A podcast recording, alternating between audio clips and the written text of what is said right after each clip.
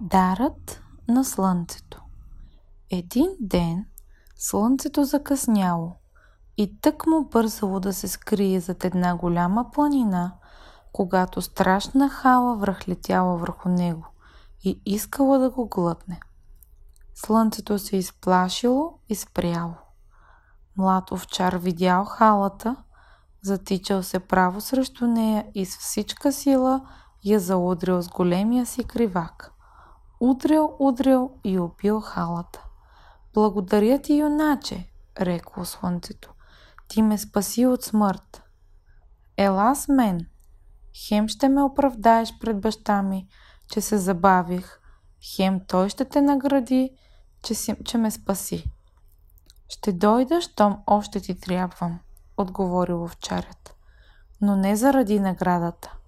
Искам да кажа на баща ти, че си закъснял за да светиш по-дълго на хората. Тръгнали слънцето и овчарят към слънчовите палати. По пътя светилото реко. Юначе, каквато и награда да ти дава баща ми, ти не я вземай. Поискай само буйния бял кон с черната опашка.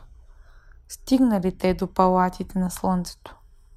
Всичко там греело с ослепителна светлина – Овчарят се скрил зад слънцето, за да не изгори и да не ослепее от блясъка. Защо идваш толкова късно? Скарал се слънчовият баща на сина си. И той разказал какво му се било случило. Тогава бащата рекал. А защо не доведете този смел овчар, за да го възнаградя богато? Той е зад мене, тате. Крие се от светлината, за да не изгори и да не ослепее. Тогава слънчовият баща хвърлил облак, за да затъмни малко светлината и момъкът излязъл. Ти, юначе, спаси от смърт сина ми. Каква награда искаш да ти дам? Попитал слънчовият баща. Нищо не искам. Не съм направил Бог знае какво. Отвърнал овчарят. Дойдох тук само да ти кажа, че слънцето закъсня, за да посвети по-дълго на хората по земята. Хубаво, ама аз не мога да те изпроводя без награда. Ти си спасил слънцето, а земята не може без него.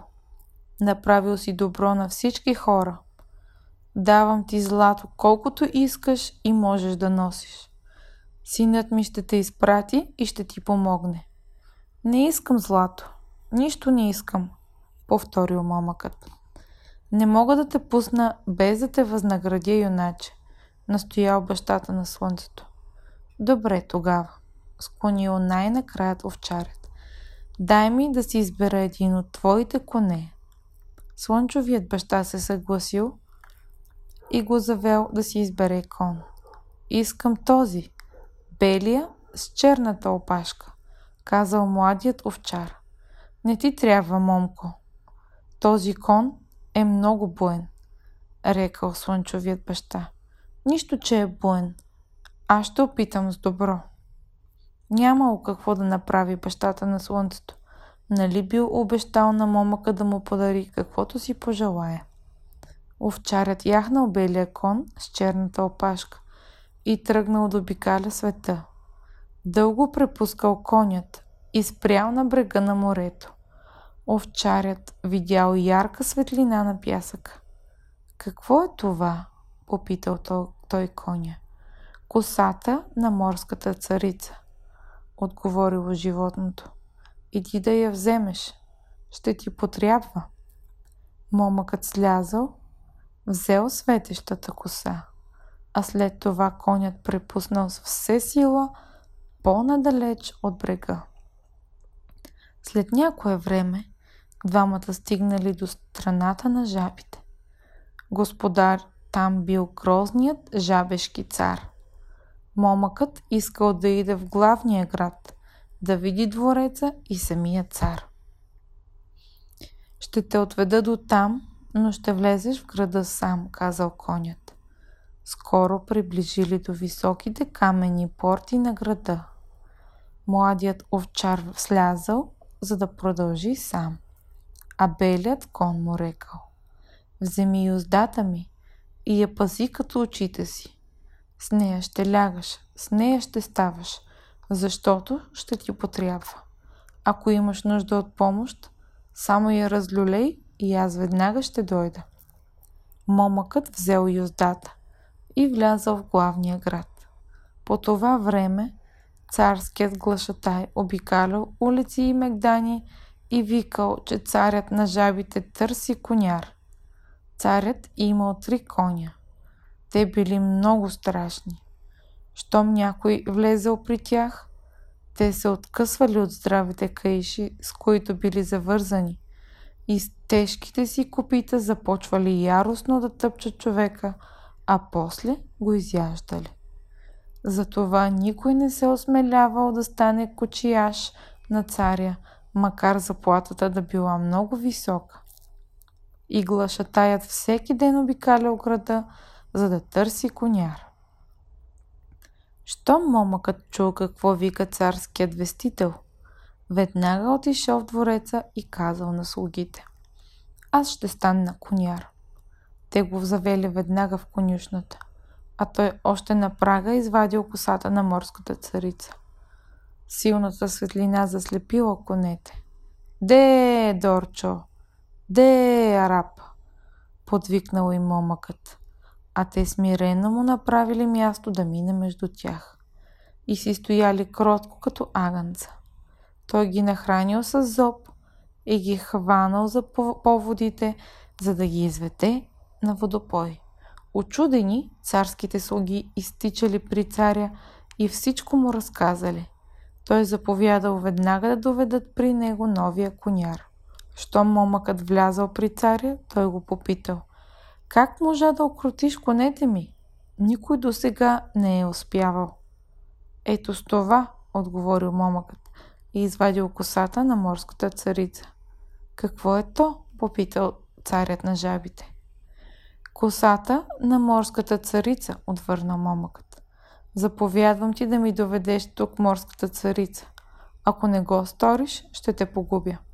Царю, дай ми един ден да си помисля рекал момъкът. Царят на жабите се съгласил и му дал един ден срок да помисли. Момъкът излязъл пред портите на града. Извадил юздата и леко я разлюлял. Белият кон веднага се явил пред него и овчарят му разказал каква е заповедта на царя на жабите. Лесна работа, рекал конят. Качи се на гърба ми и да тръгваме. Момъкът се метнал на гърба му, а белият кон лудо препуснал. Не след дълго стигнали до брега на морето. Конят се хвърлил във водата и заплувал. Плувал, плувал, докато стигнали до един голям остров. На острова имало огромен палат, изграден от красиви морски камъни, с причудливи форми и от разноцветни миди. Щом го видял, момъкът ахнал. Конят бързо влязал вътре и двамата се озовали в покоите на морската царица. Тя спяла в свилени постели. Момъкът слязал от коня и се приближил до нея. Колко е хубава, помислил си той. Едва ли има самодива по-красива от нея. Взел я на ръце бързо се качил на коня и тримата като вихър полетели назад. На разсъмване стигнали до жабешкото царство. Пред портите на града момъкът слязал от коня и събудил морската царица.